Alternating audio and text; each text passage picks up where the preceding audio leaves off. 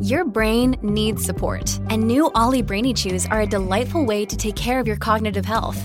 Made with scientifically backed ingredients like Thai ginger, L-theanine, and caffeine, Brainy Chews support healthy brain function and help you find your focus, stay chill, or get energized. Be kind to your mind and get these nootropic chews at olly.com. That's O-L-L-Y.com. These statements have not been evaluated by the Food and Drug Administration. This product is not intended to diagnose, treat, cure, or prevent any disease.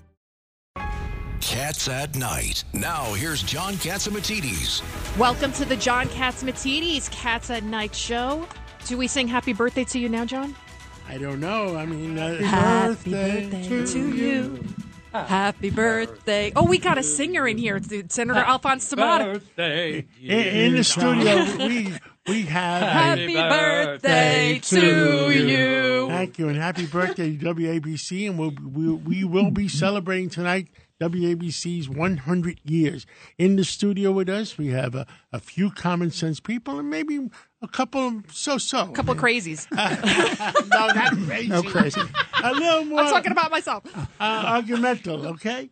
Uh, we have uh, Judge Richard Weinberg. We have Congressman Peter King, and there's a rumor that King's Highway was named after him. And uh, the best senator our, our state has ever had, Senator Alphonse D'Amato. Welcome, guys, and I'm glad you guys are here. And Dr. Peter Michalos. Oh, I, got- I didn't look all the way around. And He's in hiding. person, Dr. Peter Michalos. And uh, welcome, uh, Dr. Michalos, and thank you for being here. Thank you, John. Thanks. It's always great to be in the Cats Roundtable, the Truth Center of New York. Well, thank you. And uh, uh, I think we have some breaking news, and uh, I think John Solomon is calling in. Breaking news. WABC.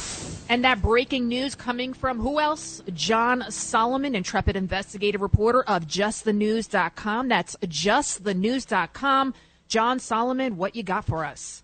Well, Anthony Fauci is going to be spending some time with his arm raised uh, giving testimony. Why? Because a federal judge in Louisiana has ordered the medical chief, the infectious disease chief of America, to testify in a lawsuit brought by two attorney general, Louisiana and Missouri attorneys general, alleging that he was part of an effort to suppress American free speech by pressuring social media to censor uh, certain Americans' views on the COVID 19 vaccine, COVID 19 virus, and other things. This is a major win for the states, and it will be a very interesting and important uh, moment for Anthony Fauci because for the first time, he's going to have to answer under oath what steps he took to try to censor viewpoints, some which now have proven to be true, right? There have been concerns.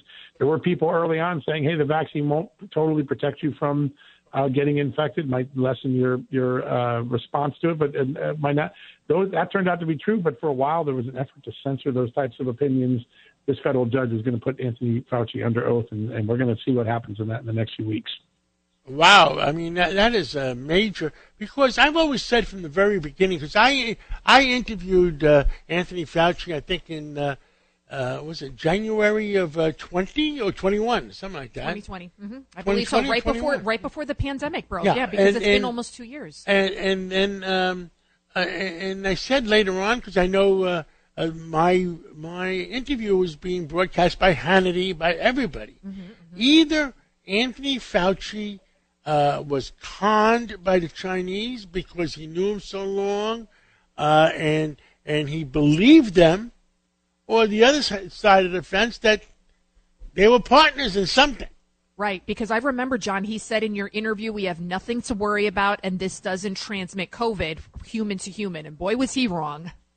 That's Yeah, listen, that's what's at stake here. Fauci's entire medical uh, expertise is going to be put on trial, and the idea that he was censoring things that might disagree with him that turned out to be true. If he was wrong and he, the censored material was right, it will leave a long shadow legacy for uh, this 50-year federal doctor.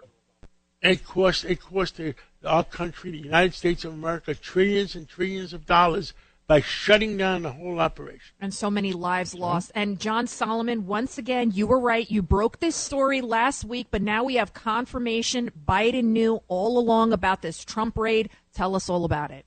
Yeah, not only did he know, according uh, the, to the document that I made public last week, and now the federal judge who appointed the special master, President Trump, uh, President Biden instructed the National Archives to send evidence to the FBI and initiate the criminal investigation. So Joe Biden not only was in the know, he's the initiation point for what turned out to be a criminal investigation of his political rival in 2020 and his likely rival in 2024. Remember how much the White House tried to deny this? Oh, Joe Biden's not in the loop at all. Well, the judge who appointed the special master went out of her way to mention that document that I, I made public last week that I got from the archives and now uh, says it's even relevant to why a special master needs to be appointed. If this investigation starts with Donald Trump's rival and is overseen by the Justice Department, controlled by that rival, there's good reason to do a special master. Uh, that is correct. That that document has been uh, a significant development in understanding how a records dispute suddenly spiraled into a criminal investigation with a, a search warrant raid. John Solomon, my concern is uh, ever since uh, President uh, Biden has been in office, the American people have been losing, and the rest of the world has been winning. And I, I just you know, it's mind-boggling. That's all. Mind-boggling. And John, I watched your interview this morning. Our way of life is under attack. I don't think that's hi- hyperbolic. What do you think, John yeah, Solomon? I, yeah, listen, I think that's true. Uh, the idea that a government felt comfortable to use its powers to censor Americans would have been anathema in any other earlier generation of Americans. The idea that uh, we could, uh, without making laws, cancel people's debts and, and, and pick winners and losers in the free marketplace would have been anathema in any prior generation. The idea that we could exit uh, Afghanistan with such extraordinary failure and there not be consequences for it, or there not be consequences for an FBI making up a fake investigation of Donald Trump on Russia collusion. There's no real consequence. I think that would have been anathema in another generation. And here's something this just came out, this about an hour ago. The Homeland Security Department's Inspector General said that contrary to what Joe Biden told us, contrary to what Joe Biden's advisors told us, many of the Afghans who were rushed into this country uh, during the failed uh, withdrawal were not properly vetted, which resulted in people with terrorism ties getting past security and into this country. That's according to the independent, nonpartisan Homeland Security watchdog. Uh, another example of a president telling us one thing and we're finding out something later on. John, we have a, a minute or so left. Uh, tell us, uh, I mean, we had uh, Ray Kelly uh, on uh, the other day on our show, sure. and, and, and in 1993 he was offered the FBI job, mm-hmm. and uh, yes, he was in 1993 he was offered it. He just to become a, and he didn't want to give up his police commissionership. He said. should, should Christopher Wray should he stand up and and say if if the Justice Department is politicized, should the FBI director have the ability to stand up and say there's something wrong here, guys? Listen, I think that one of the most important things in the FBI domestic investigation and operations guide is that the credibility the FBI derives to exercise the powers given to it by Congress is by being candid when it fails this FBI has done everything to try to not acknowledge its failures. It takes a judge to reveal that they accidentally, they improperly gave privileged materials to their investigators. That's one of the findings that were in yesterday. The FBI never admitted that. We got that from the judge. Chris Wray needs to have an acknowledgement of the problems that are now clear and present to most Americans. He hasn't really done that. He's danced around it, made excuses, said I made some changes. I think a lot of Americans want him to more uh, aggressively embrace the problems so that they can be fixed. You have to acknowledge them before you can fix them. The culture of politics in the FBI concerns tens of millions of Americans now. We have to have faith in our FBI, and Christopher Wray has to stand up and give us the faith. And our leaders need to have courage. They really do. I know it's not an easy task to stand up and tell the truth. But thank you so much, John Solomon. Again, that's John Solomon of justthenews.com. Thank you always for informing us. My pleasure. Wow. I mean, now that's uh, that's some information. I mean, uh, Dr. Michalos, uh, what do you think of the Fauci uh, situation first? Well, first of all, with uh, all due respect to Dr. Fauci, again, he's an epidemiologist. Uh, the problem was that they didn't really have any physicians standing up there who actually were at the bedside treating patients in the ICU and treating patients on the front lines in the in the beginning of a pandemic. That would have been helpful things that are happening now in California, they're saying that they're going to go after the licenses of physicians. And one of the board members of the state of California license, and Mr. Eserick Watkins, said that we are standard bearers with a responsibility to rein in licenses for those who spread COVID information and disinformation. The question is, who's the arbitrator of disinformation? Now mm-hmm. we have the NIH. If you go to PubMed.gov mm-hmm. and you look up Chadwick prodromos and the hydroxychloroquine paper, it shows that hydroxychloroquine, when given very early, does have an anti-inflammatory effect and may block the cytokine storm. Now, the most prestigious infectious disease center in the world is probably the Pasteur Institute, and they just did an animal model study and showed that ivermectin may not block viral replication, but guess what? It blocks the cytokine storm and it's an immune modulator. So that now changed the whole narrative. But nobody's following up to correct some of these things that happen. In so, other words, in, in California, uh, if you if you're a doctor and you dare tell the truth and you dare express your opinion, They'll take your license away from you? Well, if you just simply follow medicine that actually works. Well, the problem is, again, people on the front lines are treating people in an emergency, and they saw what worked, just like the doctors on Long Island, for example, and at Stony Brook and in Southampton started giving people anticoagulants immediately because they thought it was a clotting disease, whereas the rest of them were saying, do not give steroids, do not give anticoagulants. But in some places that were independent and were able to make independent deci- decisions, they did it, and it ended up saving many, many lives. The death rate on some place on Long Island was only 20%. In Manhattan, we had a death rate sometimes as high as 80%. Eighty percent. Well, because early on, you can't believe they didn't know, but they were willing to try, and they were communicating with doctors from around the world in Italy and said, "Guys, this is a clotting disease, so you better start anticoagulating." But until the information all got caught up, I remember Dr. Fauci sitting here on this radio show on January 25th in 2020 and said that COVID is not a problem. It's nothing to worry about. Anybody can Google that episode. And go ahead, doctor. But it's uh it's you know it's basically it's just you know in my my opinion that you know the problem is that people didn't know back then. I I, I understood uh, and and. Uh, uh, Alphonse uh, Senator D'Amato and Peter King. Uh, what what were your thoughts about uh, uh, what uh, we talked about the FBI? Let me tell you something. They are a disgrace. And I almost worshipped them growing up, saying they're the greatest. I worship them, etc. And and lately, the information that comes out, the cover-ups that they have participated in. Here, the special agent in charge of the Biden case, Hunter Biden, uh, has had to resign. That son of a gun hid the information for two years. They they had that information.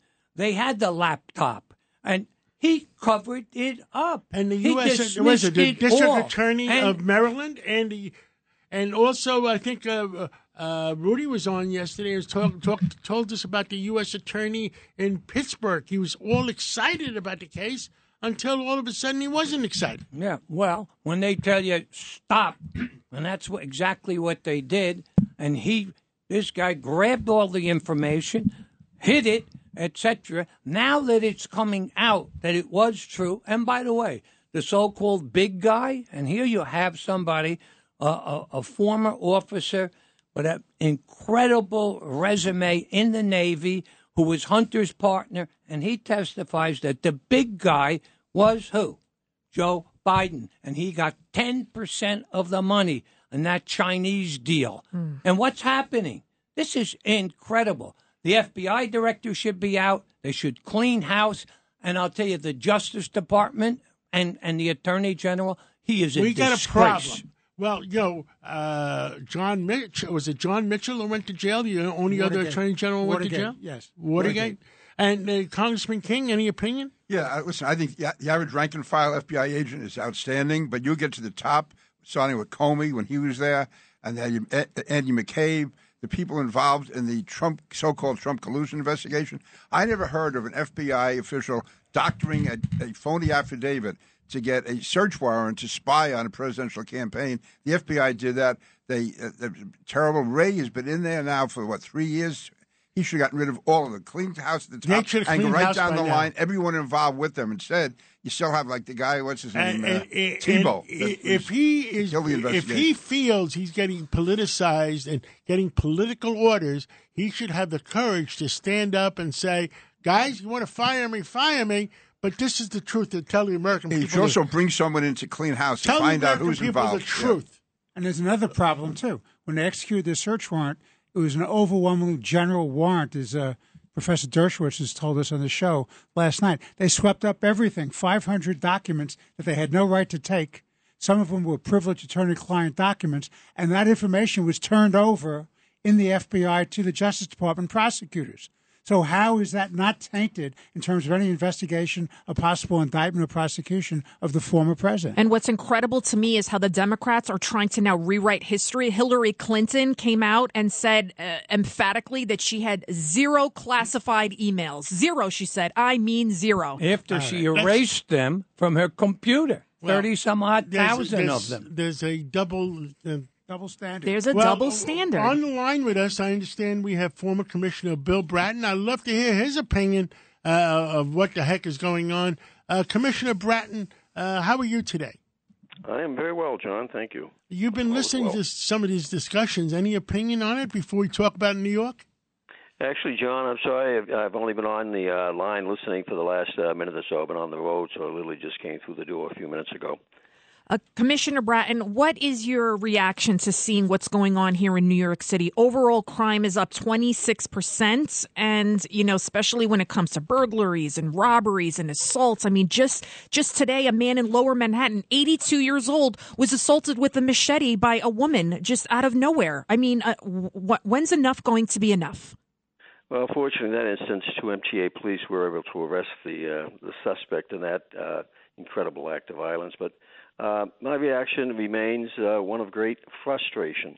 Uh, having been involved significantly in the uh, reduction of crime in the city in the 90s and going on through the 21st century, it's uh, very frustrating to see it all unravel as fast as it has. A couple of things I've pointed out in the show before, and I'll reinforce once again. 2018 was the safest year in the history of this city. Murders under 300, shootings under 1,000, fewer than 100,000 victims, people victims of serious crime. 2019 was an even better year relative to shootings. Uh, in the ensuing two to three years since 2019, we saw shootings double. Uh, we saw the city court system, criminal justice system, totally unravel during COVID. And all the reforms that the legislature has attempted to put in place, beginning back, ironically, in 2019, none of them have gotten us back to where we were in 2018. Instead, those reforms have contributed to what you're discussing uh, in the sense of the growing uh, amount of crime in the city. It's not declining. We had a good news uh, good news news conference today about the month of August this year versus last year. Incredible decline in murders, incredible decline in shootings, but uh, that doesn't take us back to where we were in 2018. So great that it went down for a month. Uh, uh, great that the NYPD is getting so many guns off the street.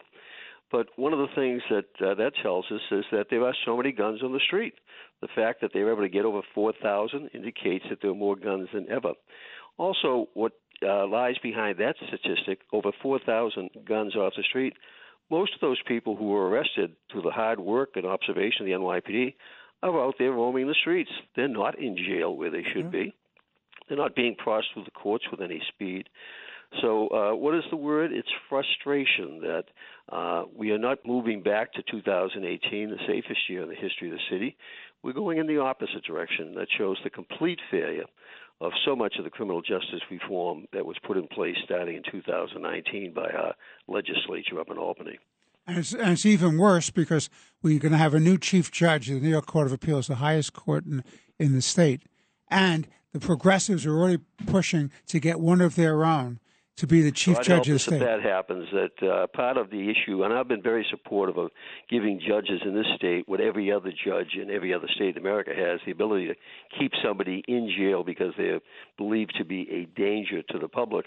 Uh, we see time after time that many of the newer judges coming from the progressive woke left are, in fact, uh, uh, compounding the problem by refusing to put these very dangerous people in jail. Well, Um, Commissioner, I- I- you just nailed it right there. The governor is talking about these new gun laws And they're not going to do anything because people who've got registered guns, they're not committing the crimes. And I'll tell you what's happening. It is because, and you just said it, we are the only state in the nation that has taken away the obligation and the right of a judge to hold somebody because he believes they are dangerous to the community. And you got to change the bail law. You so that you keep that danger off the street. You don't have them, you release them on nothing or in a little, of any, bail. And what do they do? They go out there and they commit the same crime over and over and over.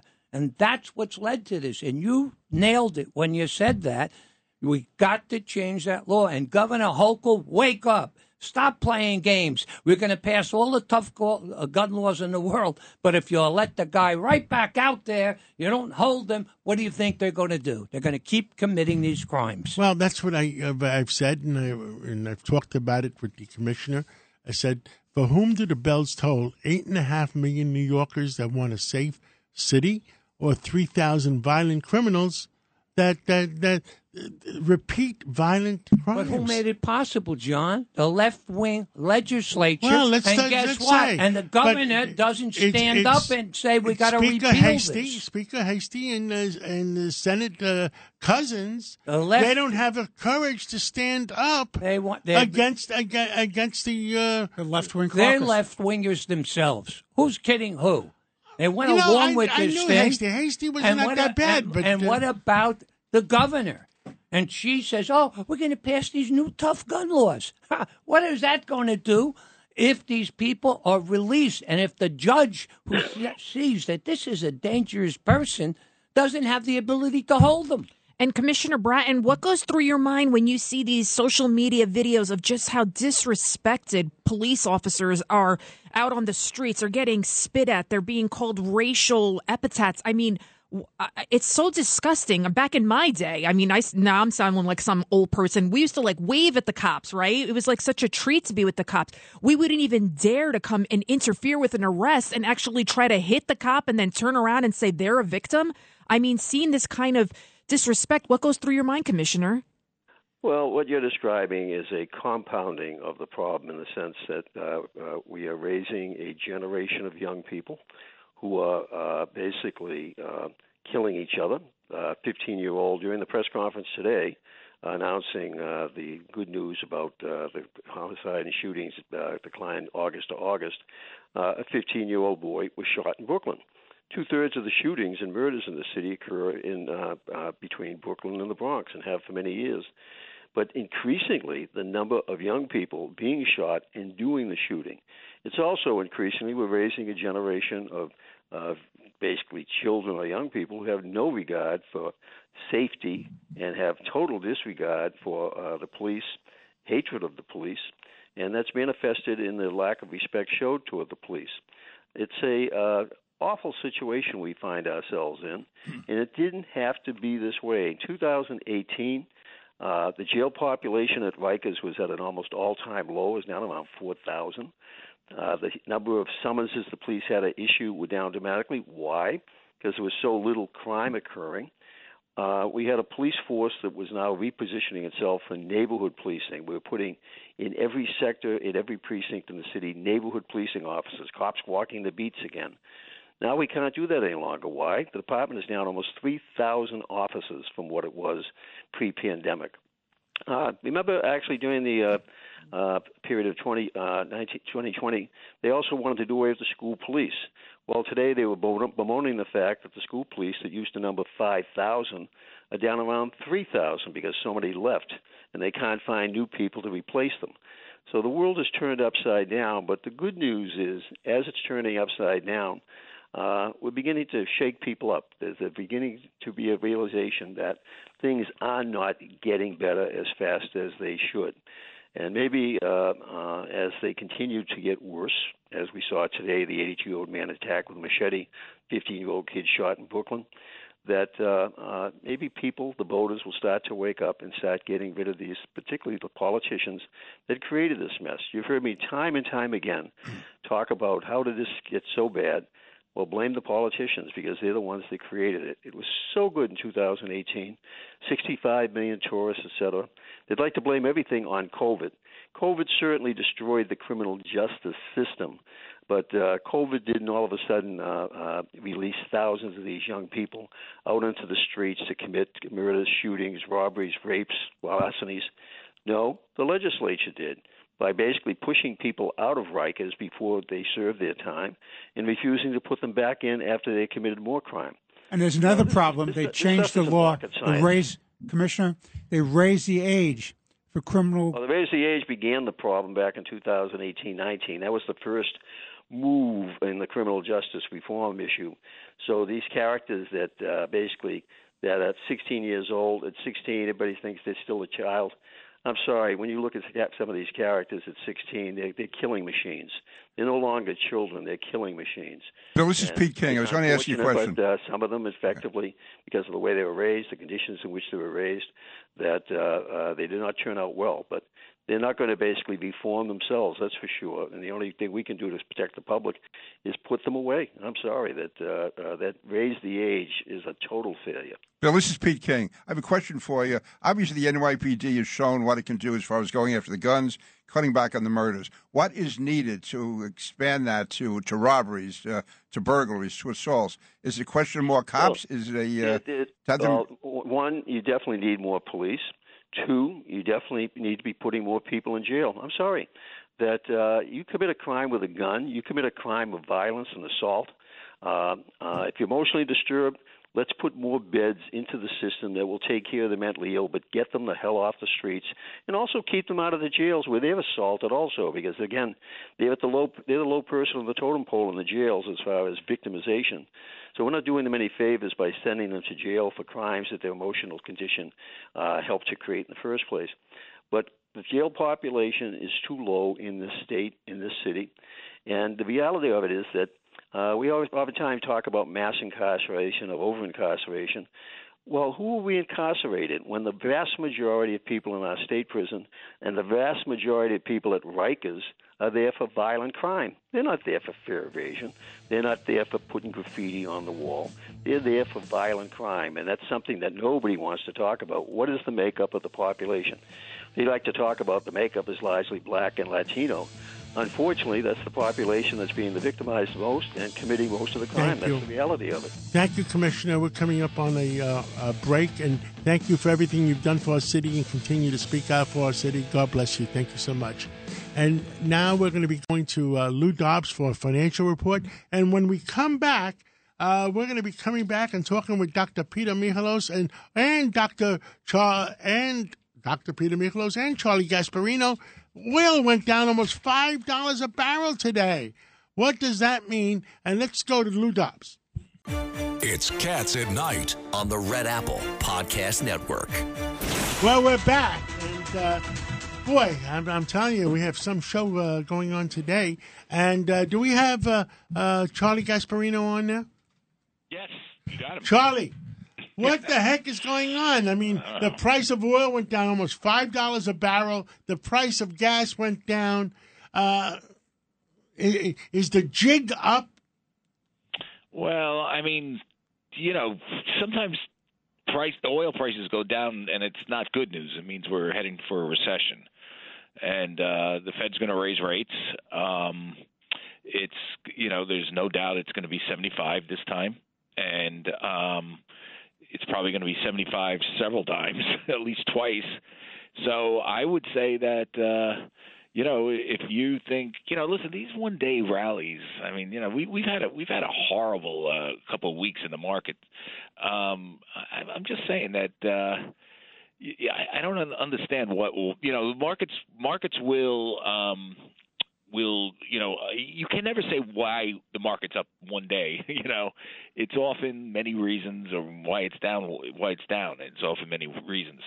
I i i'm just saying that macro what we're heading towards is not good Okay, I, I don't care which way you spin it. You know, maybe oil prices go down. Maybe it's because we're heading into recession. That means lower corporate earnings, and that means stocks generally fall. Uh, Google's CEO today just warned that uh, there could be more layoffs, and he's worried about you know ad digital ad sales going down. I mean, these these numbers don't aren't exactly these warnings aren't exactly a buy signal. Charlie Al D'Amato, I want to ask you a question. When the Feds raised the rate another three quarters of a point, Right. what's the impact on the economy? Doesn't that fuel the recession? Yeah, but uh, yes, it does. And but remember, what they're saying now is this: if we don't fuel a recession, Yep. um, we're going to have a worse recession in the future. Hmm. Because if we can al- arrange a soft landing where we get rid of inflation and do something to take take down the prices where we don't crash the economy, that's better than an inflation-induced recession like you had during the 70s. And you know, I'm old enough, you're old enough to remember that, where the the, the economy had to crash really hard to get rid of, you know, inflation. That was it, it made no difference if you worked or not because, you know, your paycheck was being eaten up by much higher gas prices, much higher much much higher um, food prices, and it, as a matter of fact, all that caused a recession. So you had stagflation. So that's kind of where we're going with this. And and the other thing is, what you have here is very strange, is you do have the Biden administration continuing to fuel inflation through fiscal policy. So that automatically guarantees they're going to start raising rates again significantly. And let's go over to what the heck is going on in California that they just announced. What was it last week? They want to ban gas vehicles by 2035. And then yesterday, they're what, like code two, code red, that if people keep using their electricity, they're going to experience power outages.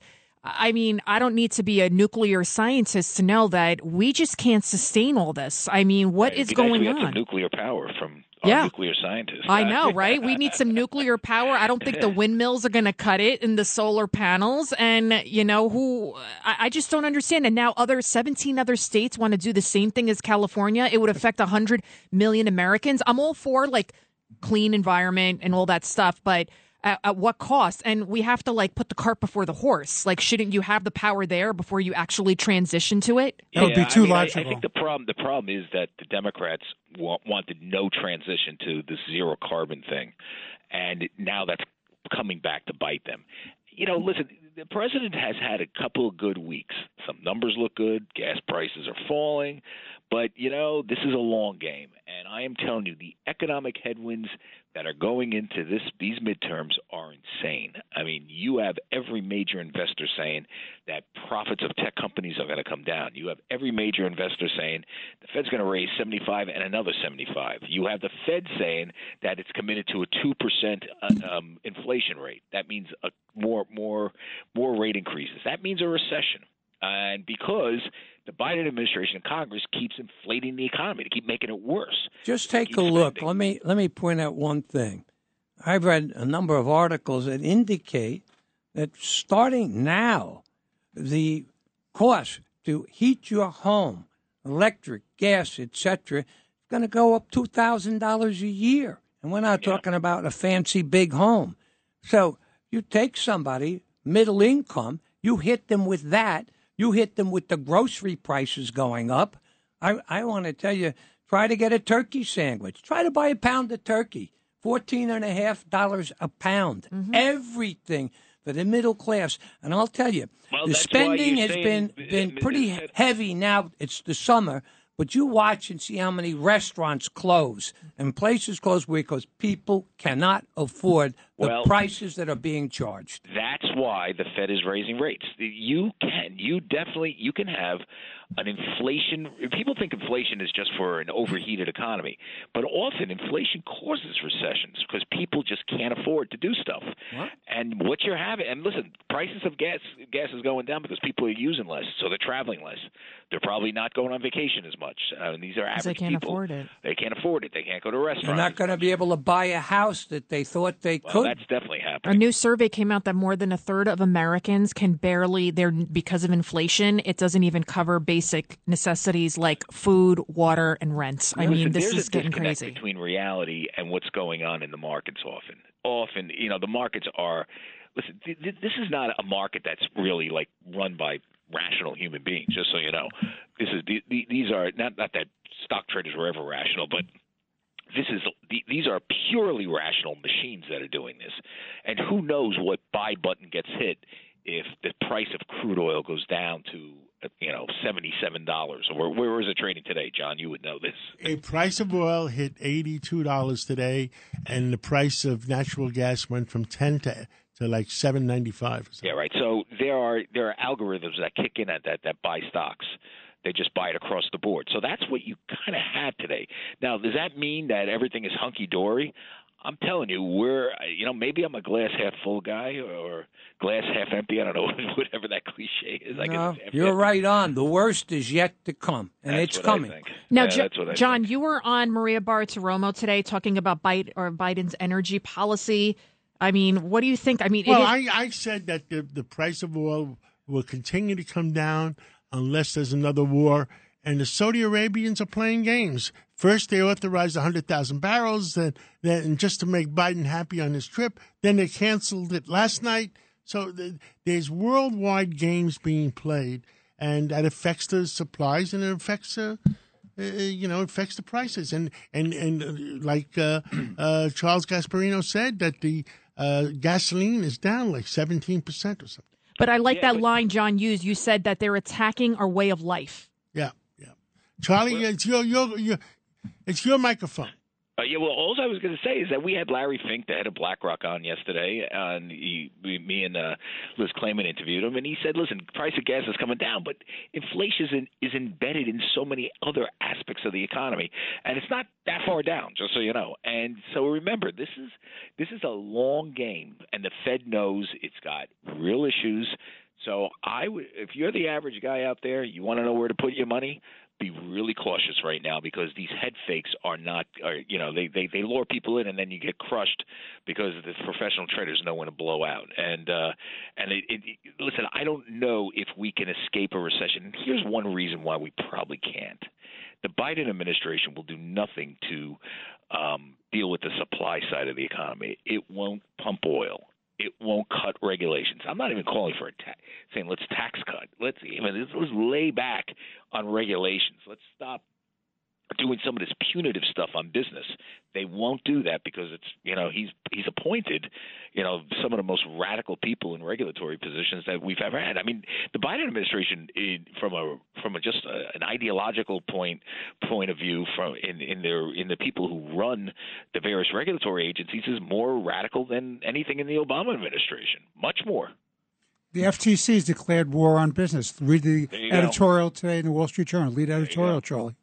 There you go. FTC, go down the line. FCC, the, you know, the Janet Yellen, use- who's never held a job, They, you know, they real job used the her life. government. They used the governmental agencies and they declared war on our, our own American people and, Yeah, our I Amer- mean, and we're- American we're paying business. for it now. And like I said, one day in the market, don't be fooled. I, you know, I've seen these these sort of rallies like this right before the financial crisis hit.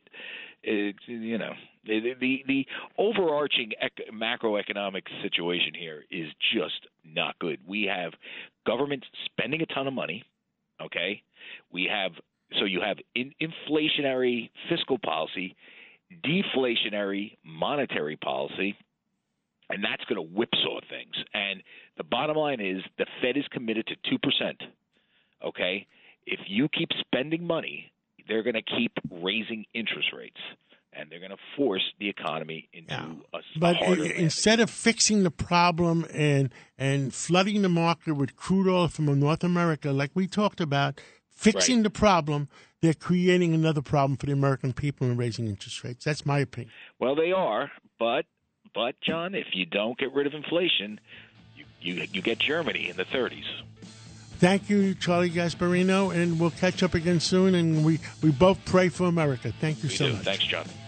And uh, coming up, we'll be speaking to the school superintendent for the Archdiocese of New York. Keep it right here, Cats at Night.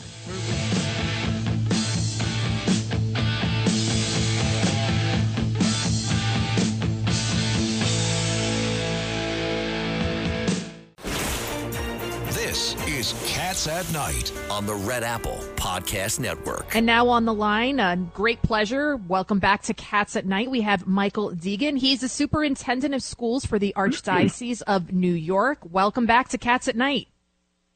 Lydia, it is great to be with you and John and all the great listeners um, uh, who tune into his wonderful uh, broadcast.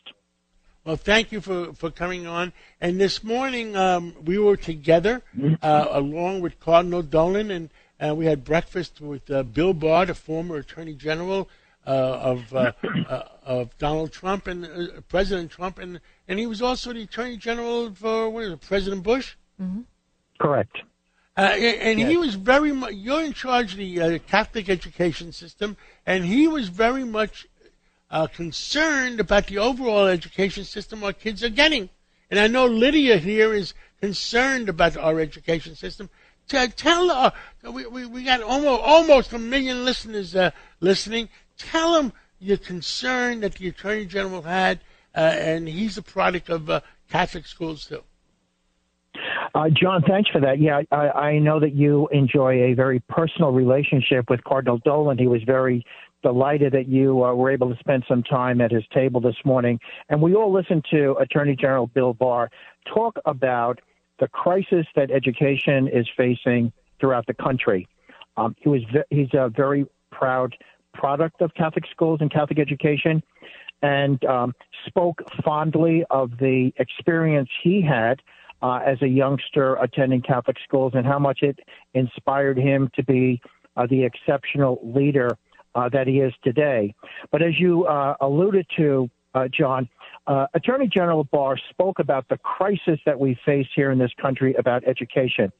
And essentially, what his message is, and I share his concern, is that um, we do not have the ability to enable our parents to freely choose where to send their children. Pa- parental school choice is something that should be happening across the country. Uh, Attorney General Barr outlined in very specific detail the shortcomings and the failures of our government schools throughout the country and the um, both hidden and public agendas that are being promulgated uh, within those uh, those government schools.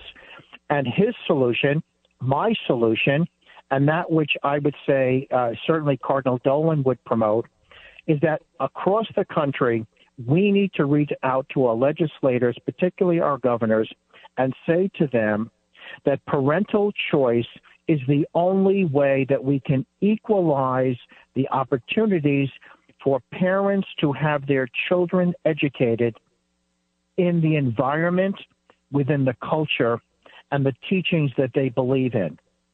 And I think that history has proven that our Catholic schools here in the Archdiocese of New York, John, you know this better than anyone, um, and Lydia herself as a, as a graduate, 99% of our seniors graduate from high school, and 98% of them go on to college.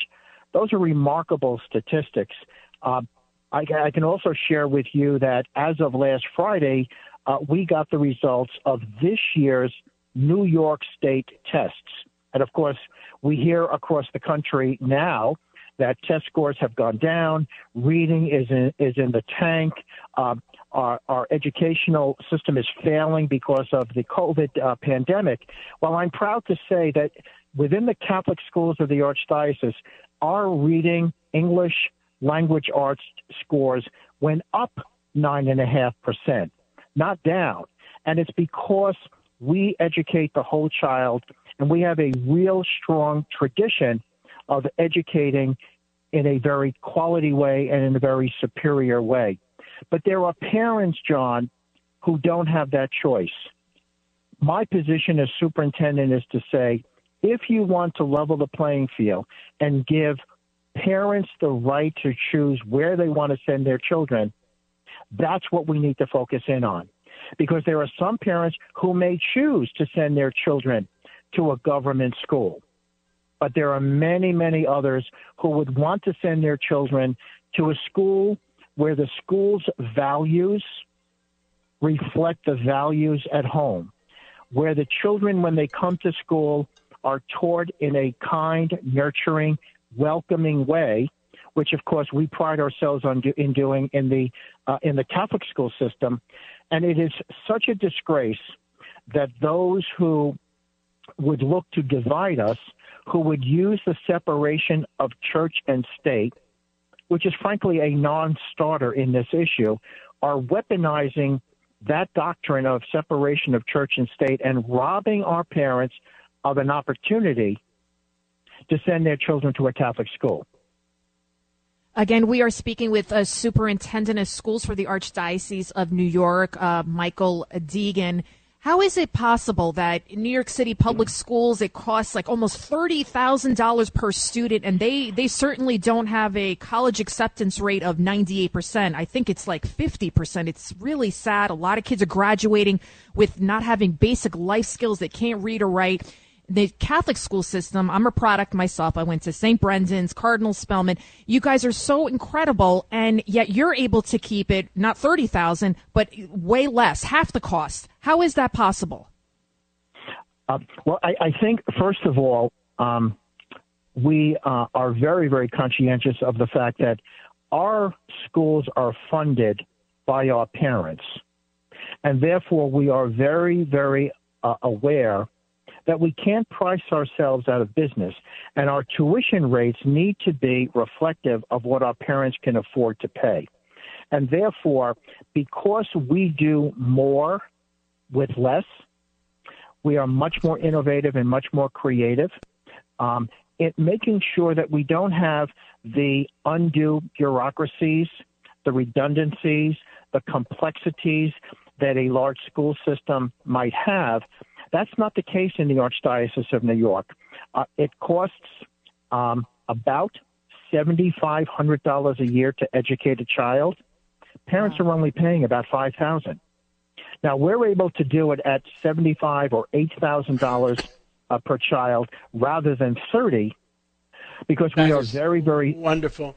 That is wonderful. Yeah. Uh, last question, because we're, we're going on to a break is okay. the Cardinal was very, very much concerned about closing any more schools. He says, I don't want to close any more schools. Uh, how many schools do we have now? How many Catholic students do we have now? And uh, uh, are we in danger of closing any more? Uh, there are 171 Catholic schools within the Archdiocese of New York. Uh, and as you and Lydia know, our schools go from Staten Island all the way up to Albany. So we have 171 schools. 43 of them are high schools. We have 55,000 children, 5,000 teachers and staff. So it's a very, very, it's one of the largest Catholic school systems in the country. Uh, with respect to um, the impact that uh, the pandemic has had on our finances, uh, for as much as I'm very proud of the fact that we do more with less, it is very um, challenging. And I think that um, we, we need to be able to make sure that as we look to the future of sustaining uh, the vitality of our Catholic schools, um, I think that part of the strategic thinking that we have, and this is certainly something that the Cardinal um, has uh, reiterated as often as he can, is, is that we want to strengthen our Catholic schools rather than to close Catholic schools. We may need to uh, reinvent and to merge schools together to make them stronger. But certainly, I enjoy the Cardinals' expression of we don't want to close schools. Well, thank you so much, Michael Deegan, Superintendent of Schools for the Archdiocese of New York. And thank you for all that you do because I think the most important thing that you guys teach the students is to not only respect one another, but to, but to also respect themselves. So thank you so much. Thank you. Thank My you. pleasure. Good to be with you both.